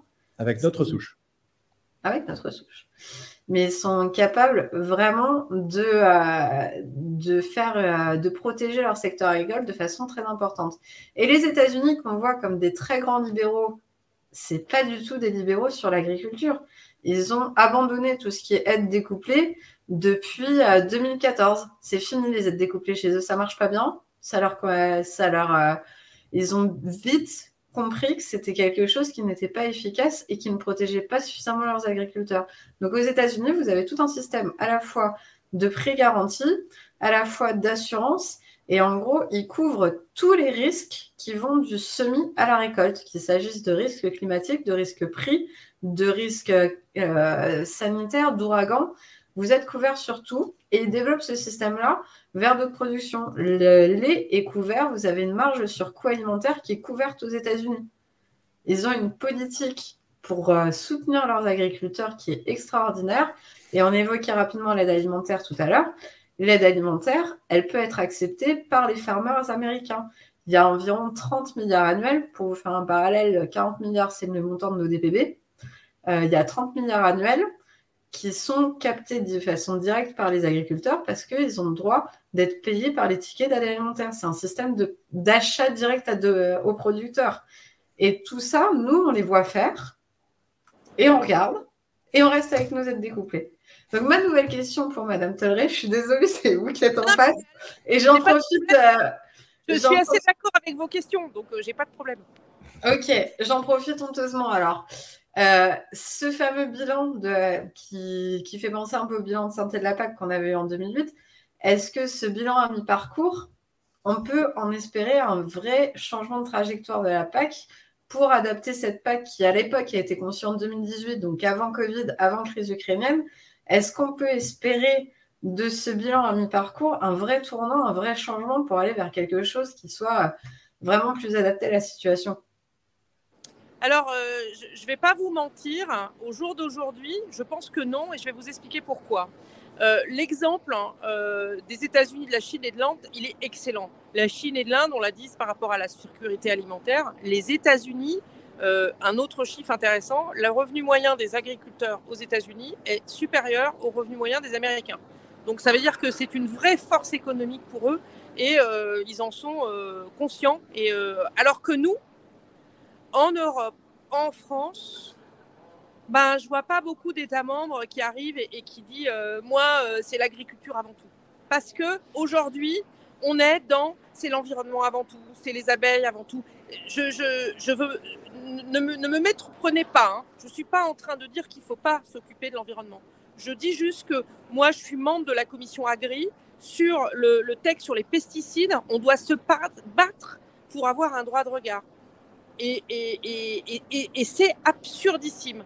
Donc, si on veut, entre guillemets, que la nouvelle PAC, elle, elle aille dans la bonne direction, il faut que l'ensemble des parlementaires et des, politiques qui vont travailler sur la PAC aient un regard euh, sur la PAC comme euh, une très belle politique qu'on peut faire évoluer. Et, et aujourd'hui, c'est pas ça, quoi. Je sur la PAC, euh, en tant que parlementaire, moi, je me suis pris 5000 mails dans la figure parce que j'allais voter la PAC et que c'était une méchante PAC parce qu'elle défendait pas assez les petites fermes. Donc ça, c'est des euh, sites de phishing qui nous envoient des trucs. Et derrière, le grand public pense ça. Le grand public pense qu'en bio, il n'y a pas de traitement du tout. Le grand public pense. Et donc, du coup, les politiques, ils sont pas forcément courageux. Hein. Il y a des fois, ils pensent à se faire euh, réélire. Et donc, une façon de se faire réélire, c'est de ne pas s'occuper de l'agriculture. Quoi, hein. Là, euh, on, donc c'est, je suis pas sûre qu'on y arrive. Et il faut qu'on change le regard qu'on a sur notre agriculture. Donc, euh, mais qu'on le change à tous les niveaux et dans tous les états. Donc, euh, je sais pas. Parce que là, si on regarde juste sur 2022, les aides de crise qui ont été distribuées, on a eu la réserve de crise mobilisée pour la, deuxième fois, pour la première fois, avec une possibilité de, de, cofinancement national. Vous évoquiez tout à l'heure le fait que c'est un espace européen de libre-échange, etc. Là, on est du coup dans des financements nationaux pour faire face aux aides de crise. Au total, c'est 4,6 milliards sur la seule année 2022 qui ont été fléchés vers le secteur agricole de, façon directe, puisqu'il y a d'autres plans. Vous parliez de l'Allemagne qui euh, font leurs 200 milliards pour euh, un bouclier électricité, etc., qui vont quand même bénéficier de façon indirecte au secteur agricole et agroalimentaire. Mais bref, les dépenses vraiment fléchées de façon directe sur les aides d'État de crise, on est avec des montants qui n'ont rien à voir les uns avec les autres. Pour faire simple, la Slovaquie 10 millions, la Pologne 836 millions. Là, on est sur une crise des engrais où la Pologne compense l'augmentation du prix des engrais pour ses agriculteurs, ce que ne font pas les autres. Après le chèque euh, gasoil, moi j'aimerais bien avoir un chèque engrais, moi. Hein. Ça, je prends. Hein. Bah, bien sûr que tu aimerais bien. Mais, euh, mais on est du coup dans. pour moi, la preuve que la PAC fait plus suffisamment son boulot, c'est qu'on en arrive à des décisions par État qui, euh, qui sont en fonction de l'importance que l'État accorde à son secteur agricole. Alors là, on est bien d'accord que ce pas des aides PAC, hein, donc il faut faire attention. Non, c'est des aides de crise, des aides d'État, on est bien d'accord. parce que après, moi j'entends ce que vous dites, mais je pense qu'il faut faire attention parce que euh, on ne peut pas parler que négativement de la PAC, parce que sinon on va la flinguer. Elle a déjà failli. C'est vrai. Si on veut la flinguer, on la flingue. Hein. C'est pas. Euh, non, je veux pas. Euh, vous parlez à une parlementaire qui fait partie de ceux qui disent mais non, c'est super important. Donc moi je pense qu'il faut vraiment qu'on réapprenne à, savoir ce que fait la PAC et dans quel endroit elle le fait. C'est sûr qu'il y a des, difficultés, des différences d'application euh, en fonction des, États membres. On avait eu, euh, par exemple, le sujet euh, des aides surfaciques qui peuvent être, dans certains États membres, une sorte de système de retraite déguisé. Voilà. Et donc, il faut qu'on améliore le, système de la PAC. Il faut qu'on le fasse tout le temps, en fait. de manière générale, un système aussi complexe, il faut toujours voilà, le, faire vivre pour qu'il soit dans, son temps. Maintenant, euh, moi, je pense que la PAC, c'est un bon outil. Par contre, il faut que les politiques se le réapproprient, que les citoyens se le réapproprient plutôt que de le désinguer. Et, euh, là, aujourd'hui, on est plutôt particulièrement en France sur du désingage euh, à, grande vitesse. voilà. Moi, euh, typiquement, euh, je fais des, trucs avec des députés euh, européens d'autres bords politiques. Il y en a un, systématiquement, il dit j'ai voté contre la PAC, il fallait voter contre la PAC. Et ben je lui dis, moi, systématiquement, et ben moi j'ai voté pour parce qu'il y avait le droit à l'erreur. Il faut qu'on arrête. Il faut qu'on arrête ce truc-là. C'est un processus démocratique. Travaillons plus ensemble, parce que aussi, il faut être clair, les députés européens, ils sont peut-être pas au contact de toutes les réalités agricoles. Euh, moi, j'ai travaillé sur la distillation crise Covid. On va vous dire, comment vous dire? On avait des réunions en France, tout le monde était d'accord. Et après, un par un, j'avais les mecs que j'avais vus ensemble qui me disaient le contraire. Donc, euh, euh, il, faut, il faut vraiment qu'on on, se rende compte que la PAC est peut-être en danger. Et, et, qu'il faut qu'on soit plus allant, qu'on soit comme les États-Unis. Un sujet qui va peut-être vous parler de l'assurance récolte avec la fameuse moyenne olympique. Eh bien, les États-Unis, ils n'ont pas de problème de moyenne olympique. Pourquoi? Parce qu'ils l'ont mise dans la boîte orange de l'OMC. Moi, je ne savais même pas qu'il y avait une boîte verte, une boîte orange dans laquelle l'assistante, l'assurance récolte pouvait être. Et quand j'ai appris que les États-Unis, ils arrivaient à faire des trucs sur 8 ans comme ci, comme ça, avec le système que vous avez décrit, parce qu'ils euh, étaient sortis de la boîte verte, bah, on a envie de dire, bah, nous aussi, on veut sortir de la boîte verte, alors on n'est pas plus con. Et ça, aujourd'hui, on n'arrive même pas à prendre les décisions politiques et à en parler. Parce que oui, non mais Irène, tu veux parler d'un système assurantiel. Alors on a soit les ultra-libéraux qui disent non mais ça, les assurances, c'est du privé, il faut pas y toucher. Et puis après, on a les ultra-écolos qui vont dire ah non mais les assurances, c'est du, euh, curatif. Le vrai truc, c'est faire de l'agroécologie, parce qu'avec l'agroécologie et les petites fleurs, eh ben, comme ça, on va sauver la planète et on produira pas moins et on n'aura plus besoin d'assurance récolte parce que brusquement, les petites fleurs protégeront les récoltes. Donc il faut qu'on sorte de, ces deux discours qui sont aussi débiles l'un que l'autre et qu'on parle de réalité. Et la réalité, on, on, en parlera bien en ayant des discussions comme ce soir, un petit peu en direct, en ayant euh, aussi euh, des experts extérieurs comme vous, euh, Alessandra, qui nous sortent des chiffres, qui nous titillent, parce que nous, aujourd'hui, on est, on, est mais par tout ce qui est les ONG, très, très, très, très fort. Et, et pas pas sur du rationnel, pour être clair. C'est intéressant d'entendre ça, de dire euh, qu'on est lobbyisé, parce qu'on parle souvent du lobby agricole, et euh, je vois dans les commentaires, ça fuse un peu dans tous les sens. Hein. Il, y a, le côté peut-être un peu écolo, il y a le côté un petit peu agricole, euh, agriculteur aussi en détresse, qui, j'allais dire, qui trouve pas forcément son, son compte dans, la nouvelle PAC, et, et c'est pas évident. Alors, on va pas répondre à toutes les questions, parce que c'est un peu trop technique, mais Là, euh, bon, on va pas non plus continuer pendant des heures parce qu'à un moment donné, euh, on pourrait, je pense, en parler euh, pendant 24 heures et on n'aurait pas fini le sujet. moi, ce que j'aimerais bien savoir, euh, c'est aussi comment justement demain pouvoir influer sur euh, les politiques. Alors on ne parle pas de lobbying, on parle de, simplement de rencontres, de connexions, euh, d'accueil. Alors je sais que Bruno serait le premier à vouloir recevoir du monde chez lui et pourquoi pas des, politiques pour pouvoir comprendre la réalité de notre métier parce que c'est un peu la problématique. si, si je, enfin, je pense que si beaucoup plus de politiques comprenaient réellement la réalité, comprendraient aussi la discussion qu'on peut avoir et, et pourquoi on veut utiliser. Alors, moi, c'est pas très compliqué. Je suis en bio et en conventionnel. J'ai deux parties. Pour l'instant, la partie bio, elle est en stop parce que clairement, il n'y a pas de marché. Bruno l'a dit.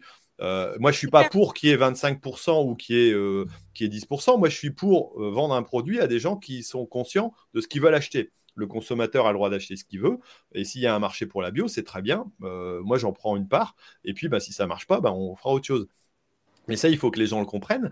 Mais aussi, euh, il faut absolument que les politiques arrivent à comprendre notre réalité. Alors, comment demain, on peut arriver à attirer les politiques peut-être chez nous pour venir visiter nos fermes et puis discuter avec nous simplement? C'est, je ne sais pas si c'est une des solutions parce que ben, euh, dès que dès que la FNSEA, euh, voilà, Bruno, tu vas me le dire, hein, dès que la FNSEA attaque, ça y est, ah bah c'est le grand syndicat, hop, et puis ça y est, c'est fini. Est-ce que le contact simple avec des agriculteurs n'est pas aussi une solution euh, en plus des autres éléments quoi.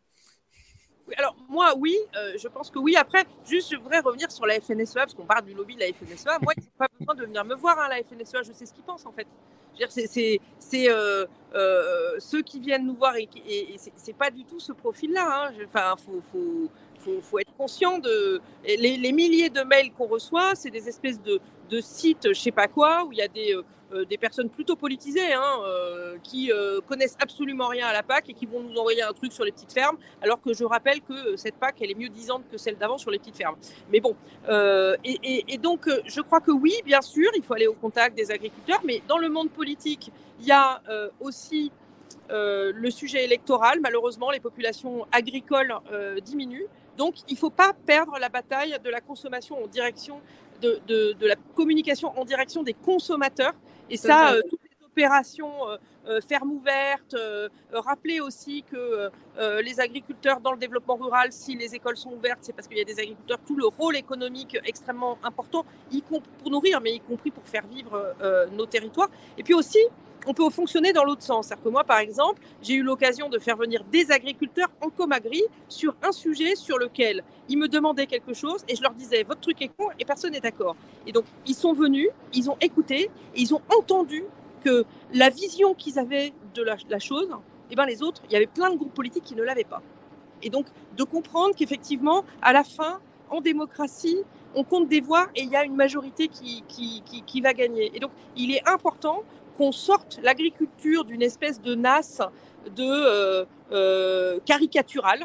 Et euh, toutes les initiatives comme ce soir, comme les Fragritwitos, comme toutes ces choses-là, pour moi, c'est tout ce qui montre aussi l'innovation en agriculture. Non, mais d'où ça sort cette idée que les agriculteurs ne seraient pas suffisamment malins pour, pour innover nous-mêmes, eux-mêmes, alors qu'en fait, en réalité, très souvent, il y a déjà des choses qui sont mises en place parce que quand on a un problème qui se pose sur son exploitation, on essaie de le résoudre.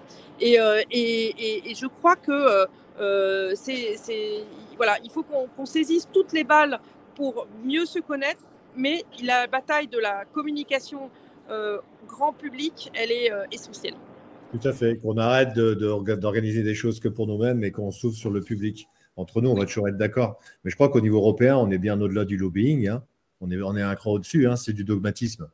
Moi, j'ai pu, échanger avec Hugo Clément une, journée entière, un homme charmant, humainement, moi, on s'entend très bien, il a ses déconneurs comme moi. Dès qu'il est en rush en caméra, par contre, c'est un acteur, il joue un rôle, il a une position. Aujourd'hui, il fait même du business audiovisuel. Et, ce dogmatisme-là, vous, je crois que c'est vous qui le sentez le plus au niveau européen. Vous l'avez dit, vous avez cité plein d'exemples, vous n'avez même pas accès à l'info. Voilà, c'est des portes fermées. C'est un moment donné en discussion, je ne sais plus de quoi on parlait avec Hugo. Il dit, mais non, mais là, Bruno, c'est bon, voilà, tu as ton point de vue, j'ai mon point de vue, on, va être d'accord, on va passer à un autre sujet. Le dogmatisme, c'est ça. Qu'est-ce qu'on qu'est-ce qu'on peut faire sur Hugo Clément, moi, euh, il y a une fois, il a dit un truc, je me dis, ouais, chouette, il a dit très exactement que euh, les espèces protégées, si leur euh, population diminuait, on n'avait pas le droit de tirer dessus. Bon, moi, je comprends donc que si l'espèce protégée, si la population augmente, à un moment donné, on aura le droit de tirer dessus. Moi, ça me va.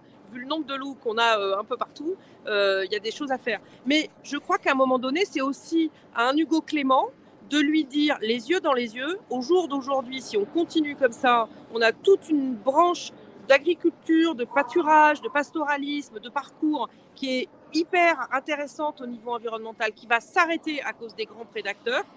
Et les grands prédateurs qui existent, ils vont pas devenir véganes et végétariens, hein. donc ils vont manger d'autres choses. Et la question, c'est quoi? Donc, euh, il faut vraiment être très clair sur euh, il y a des espèces invasives. Le sanglier, c'est une espèce invasive. Donc euh, là, euh, je viens dans une, une région où il y a une, une, une mère qui avait décidé d'interdire la chasse aux sangliers. Bah, du coup, les chasseurs, ils ont dit, bah, nous, on les chasse pas non plus hein, dans chez vous. Hein. Donc, du coup, il y avait des sangliers de partout. Et, et, je crois qu'il faut rappeler un petit peu les choses, le, le, côté fondamental de la nourriture, et puis aussi, il faut faire le ménage chez nous. Enfin, moi, combien de fois, je, la, la bio, j'ai rien contre la bio. Par contre, j'ai des problèmes sur les élus bio à Paris. Hein parce que c'est, on n'est plus dans de l'agriculture là. Quand j'entends des personnes qui disent qu'il n'y a pas de produits phytosanitaires qui sont mis en bio, que derrière il y a des, des, des, hommes politiques qui le croient, et moi j'arrive, je dis, mais attends, pardon, euh, on met, euh, il y a du cuivre, euh, et le cuivre c'est un sujet. La souveraineté alimentaire sur le, la souveraineté alimentaire liée au cuivre, un jour ou l'autre, on va avoir des gros problèmes. Hein. l'année dernière, quand il y avait des. je le vis en live sur les vignes chez moi, ça. Hein. Voilà. on, a on, a, on, a, démarré la vigne, on l'amène en bio. Euh, cuivre et soufre, j'ai jamais traité autant cette parcelle-là. Il y a un hectare 20, c'est impressionnant hein, les kilos qu'on balance. Hein. Et, et, et, et, ils sont pas produits chez nous, quoi. Attention. Donc, euh, je veux dire, il ne faut pas qu'on se retrouve sur le cuivre avec une situation comme sur les engrais avec la Russie, quoi. Euh, sur l'extraction, je crois c'est au Chili qui utilise de l'eau pour extraire son cuivre. Ils avaient de la sécheresse, ils ont arrêté d'extraire le cuivre plus 30%. Donc, à un moment donné, oui, dans les produits phytosanitaires ont toujours existé depuis que l'homme cultive. Et en fait, l'homme, il cultive parce qu'il a su s'adapter à son environnement. Et aujourd'hui, bah, il continue. Là, il continue. Il y a de plus en plus de CO2 dans l'atmosphère. Donc, on a besoin d'avoir de la recherche euh, en végétal sur l'adaptation des espèces à ces nouvelles données. Pour que, euh, et, ça, eh ben, c'est de l'adaptation. Et, euh, les agriculteurs ne sont pas des australopithèques. Le métier d'agriculteur change énormément. Et par contre, ils nourrissent tout le temps. Et puis, ils sont sympas. Et moi, j'ai encore une petite question, si je peux, euh, si je peux abuser. Vas-y, Sandra. Euh, c'est, euh, j'entends tout ce que vous dites et la nécessité. Je vous rejoins totalement sur la nécessité de convaincre nos concitoyens qui ne sont pas formés à toutes les subtilités du monde agricole. Le monde agricole, c'est extrêmement complexe. Le consommateur est capable de faire des distinctions simples, une poule en plein air, une poule pas en plein air, et de faire ses choix en fonction de ça. Mais il a vraiment besoin qu'on lui explique les subtilités de notre agriculture et pourquoi manger français, c'est mieux que manger d'origine importée. Mais ça, c'est un premier, un premier gros, gros boulot d'arriver à convaincre. On a dit l'agriculture française, c'est la plus vertueuse du monde. Il faut qu'on arrive à l'expliquer à tout le monde pourquoi, précisément, de façon factuelle, simple, euh, et de leur montrer que, ok, tout n'est pas parfait, peut-être que chez nous, Petit coup de pub. voilà, il y, a deux, il y a deux petits coups de pub. Vous avez le bouquin et puis vous avez, la, j'allais dire, les, structures à suivre. Donc, euh, pour ceux qui veulent comprendre de façon factuelle ce que vit un agriculteur, euh, voilà, en bio, en conventionnel, avec toutes ces difficultés, vous pouvez lire ça. Ça, devrait être obligatoire pour tous les politiques qui travaillent sur la PAC. Hein, je pense, euh, plus les vidéos, plus les contacts avec des Français agriculteurs. Hein. on va mettre ça en place. on va rendre ça obligatoire. Irène, on est d'accord? Pourquoi on ferait pas euh, un événement Attends, tu m'as coupé dans ma tirade. Je suis pas d'accord. Moi, vraiment, faire ça. Et comme ça, vous, vous voyez ce qu'on vit et ça permet aussi de, de, de, rencontrer euh, euh, des, des, élus qui pensent vraiment n'importe quoi. Hein. Il y a des on, va, élus... on, va, on va essayer de mettre ça en place, mais je redonne la parole à Alessandra en m'excusant. Pardon, pardon. en lui priant de m'excuser. C'est pas grave, t'es pardonné. Euh, donc, je disais d'expliquer vraiment précisément avec des, des porte-paroles du monde agricole qui ne soient pas forcément affiliés à une entité ou une autre pour qu'ils aient un discours euh, qui soit le mieux accueilli possible. Ça, c'est un premier point. Et l'autre point, c'est une fois qu'on aura réussi à convaincre tout le monde, pour moi, il y a un enjeu qui n'est pas spécialement PAC, mais qui est au moins aussi important, c'est l'enjeu de l'indication de l'origine des produits si on arrive à expliquer à tout le monde que un produit français, un produit européen, c'est mieux qu'un produit importé, que ok en France, en Europe, c'est pas parfait, c'est pas ce qu'ils voudraient dans l'optimum, mais que si on va vers leur optimum, au final, on réduit tellement la production et on augmente tellement les prix que plus personne n'est capable d'acheter et que du coup, on met vraiment en péril toute cette souveraineté alimentaire, c'est de pouvoir aussi leur expliquer. Donc, d'une part, ce qu'il y a comme différence entre notre agriculture et une agriculture importée, et qu'ils puissent le voir et être informés au moment où ils achètent leurs produits. Aujourd'hui, la réglementation européenne sur l'étiquetage de l'origine des denrées agricoles, elle n'est pas du tout suffisamment précise, et notamment sur tout ce qui est produits transformés. Vous prenez un plat de lasagne dans le supermarché, si vous voulez savoir d'où vient la viande, bon courage. Est-ce que là-dessus, je sais qu'il y a une révision qui était prévue à l'origine du règlement INCO. Donc le règlement INCO, c'est le règlement information des consommateurs on en est où? Qu'est-ce qu'on fait? Comment on avance là-dessus pour aider nos consommateurs à faire les bons choix? Alors, celui-là, il est plutôt repoussé. Hein, euh. Eh ben non mais, mais après, il n'est pas repoussé pour des mauvaises raisons. Euh, il est aussi, euh, euh, nous, on, préfère qu'il y ait d'autres textes qui passent avant, en fait. parce que là, avec la Covid et tout, bon, il y a des textes qui ont été doublés par d'autres choses, et c'était tout à fait normal qu'on s'occupe d'abord de, de l'urgence, de la relance, de tout ça. Mais, mais moi, je préfère qu'on on, sorte TNBT avant la fin du mandat, donc le plus vite possible, que le plan protéines avec une initiative législative derrière. Voilà, je pense qu'il y a euh, qu'on soit euh, beaucoup plus allant euh, sur les engrais. Parce que là, par exemple, il y a une communication sur les engrais, mais elle est à pleurer. C'est-à-dire qu'en fait, on fait des aides, mais on continue à penser que les engrais, on les importe.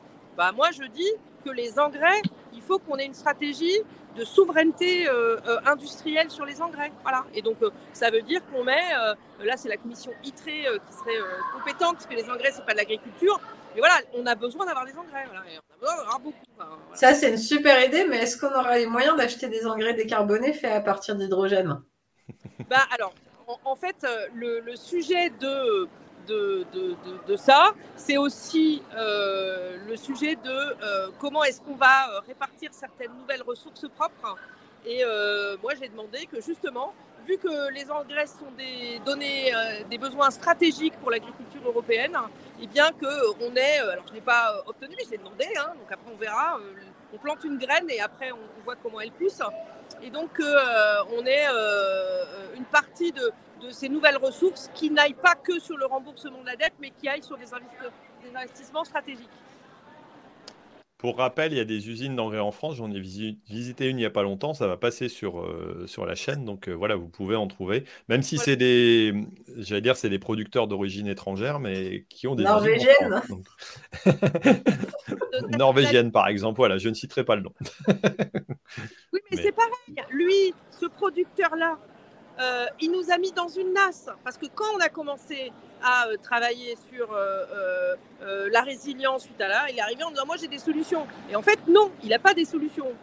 il pourrait avoir des solutions si on était capable de lui amener une quantité d'électricité que l'on n'a pas à un endroit donné. et donc, du coup, avoir une solution, désolé, c'est avoir une solution au moment où on en a besoin, pas dans 20 ans. Et donc, c'est important que sur la stratégie engrais, on ait un pas de temps entre aujourd'hui, demain, dans trois ans, dans cinq ans, et que bien entendu, on investit sur une, une capacité, mais qu'on ne peut pas tout mettre sur une capacité dans 20 ans, dans notre capacité d'investissement, quand on a des besoins immédiats. Il faut, il faut rappeler aussi aux, citoyens français et parfois à certains écolos qui voudraient qu'on avance plus vite que la musique que, que le pas de temps se fait aussi euh, sur le temps long. Quoi. Nous, un changement en agriculture, c'est un bail. C'est pas, pour moi, c'est 9 ans. Euh, une conversion en bio, une conversion en agriculture de conservation. Euh, voilà, c'est pas, ça se fait pas comme ça et c'est pas parce que tout à coup on a décidé qu'il fallait plus utiliser tel produit que il faut que ça tombe demain. J'ai vu des commentaires sur les néonicotinoïdes.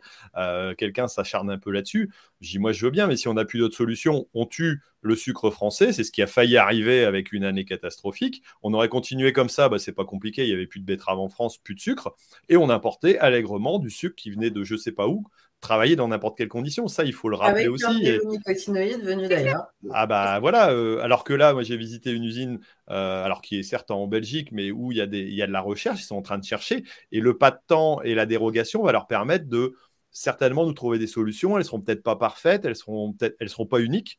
Euh, il va falloir travailler sur plusieurs piliers, mais euh, ça c'est certain. Et ça, faire comprendre aussi, euh, j'allais dire à des politiques certainement, parce que c'est, le rôle que bah, tout se fait pas en claquant des doigts. On n'a qu'un essai et qu'une chance par an nous pour faire un test. et donc pour répéter ça, et on risque notre salaire. On risque pas, j'allais dire, de perdre un produit ou, ou, de faire un test d'usine parce qu'on a un centre de recherche. Quoi, hein. Mais et ça, aussi... Pardon, euh, je pense qu'il y a aussi un échelon dont on n'a pas parlé, ce sont les élus locaux.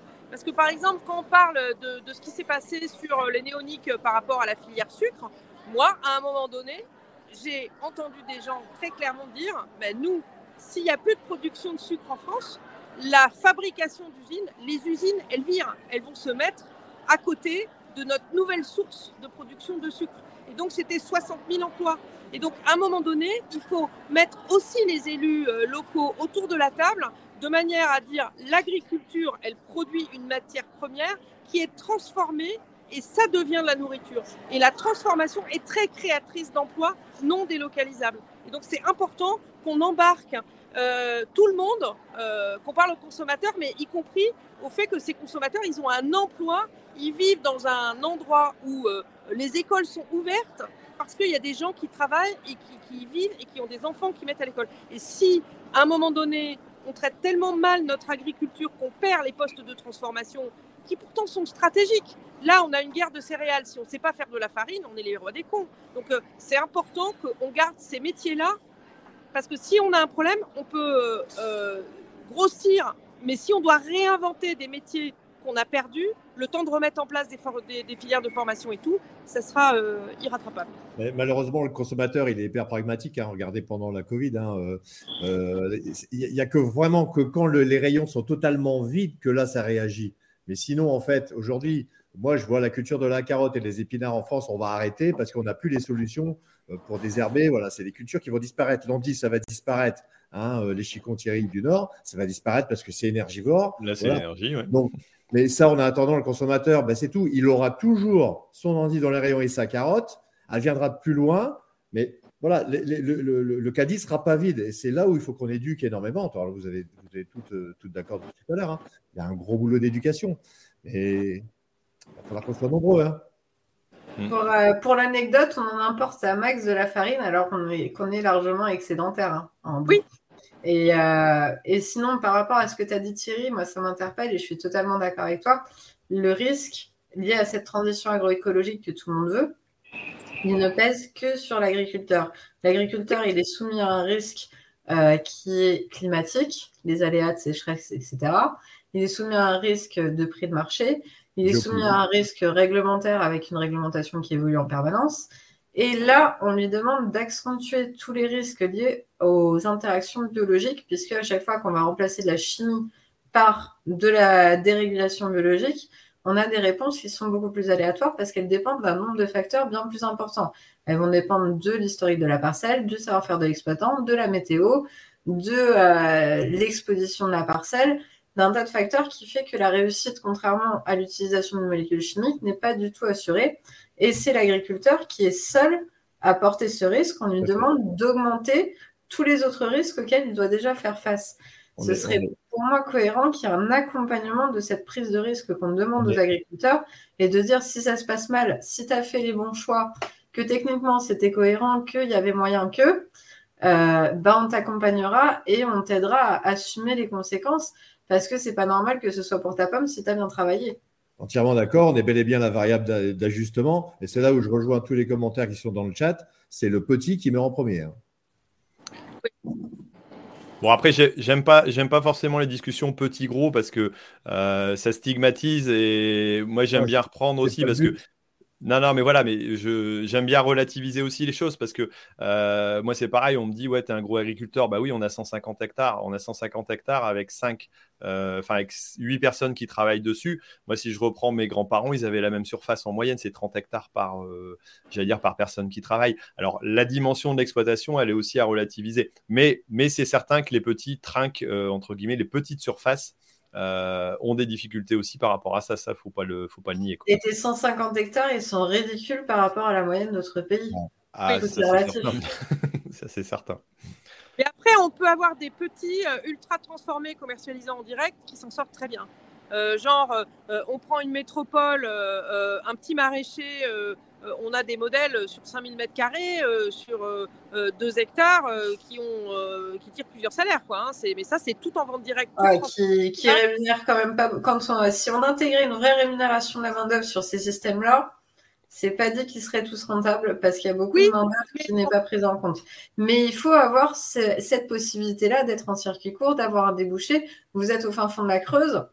C'est un peu, c'est des systèmes qui ne peuvent pas exister. D'accord. Euh, d'ailleurs, c'est quoi le modèle qui est prôné aujourd'hui par cette nouvelle PAC? Quel modèle d'exploitation Quel modèle euh, familial euh? Justement, cette nouvelle PAC, elle dit il y a plusieurs modèles. C'est une réponse de Normand un peu. Hein. Bon, après, y a pas, pour moi, il n'y a pas de modèle en agriculture. Il y a autant d'agriculteurs que d'agriculteurs, enfin d'agriculture que d'agriculteurs. Donc, bon. mais... ça va dépendre aussi des PSN. Si tu prends le PSN France, c'est un PSN qui favorise euh, les paiements redistributifs aux premiers hectares, qui a conservé la surface historique antérieure qui est plus petite que celle que, euh, que la surface moyenne actuelle, donc qui tend à favoriser quand même des plus petites exploitations.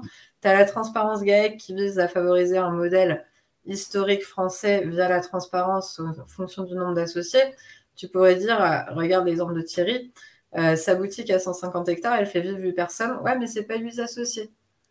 Alors pourtant, c'est quand même 8 personnes qui vivent grâce à cette ferme-là et c'est pas pris en compte euh, dans ces mécanismes-là. Ah, on, est trois, on, est trois, associés, ouais, trois. Donc, euh, c'est vrai que la PAC, elle a failli en, en tenir compte justement de cet aspect main-d'œuvre, de cet aspect nombre de personnes qui vivent sur les. Tu as plein de discussions parce que si tu prends en compte les salariés et pas les associés, tu limites l'installation.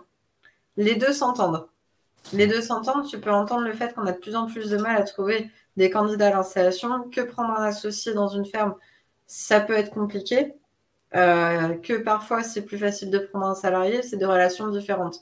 Pour moi, les deux s'entendent réellement. C'est euh, pas opposer les modèles, c'est concevoir que chaque modèle a sa place. Et du coup, hmm. c'est marrant, j'allais poser la question, elle vient d'être posée sur le chat, moi j'allais parler des jeunes agriculteurs. Aujourd'hui, on a euh, vous savez, hein, dans, les, dans les 10 ans, on a la moitié d'exploitations qui vont, qui vont changer de main. Moi, j'ai le sentiment qu'il y a la moitié, on sait où elles vont aller. L'autre moitié, euh, les jeunes, ils, ont, ils sont où quoi? On va aller chercher des gens en extérieur, je ne sais pas comment on va faire, hein, ça va être compliqué. Bah, le problème, c'est que les gens à l'extérieur, ils ne voient que par euh, des modèles de petits maraîchages, de circuits courts, de permaculture, de choses qui correspondent à des marchés existants, mmh. Mais qui ne vont pas nourrir toute la population, c'est pas possible.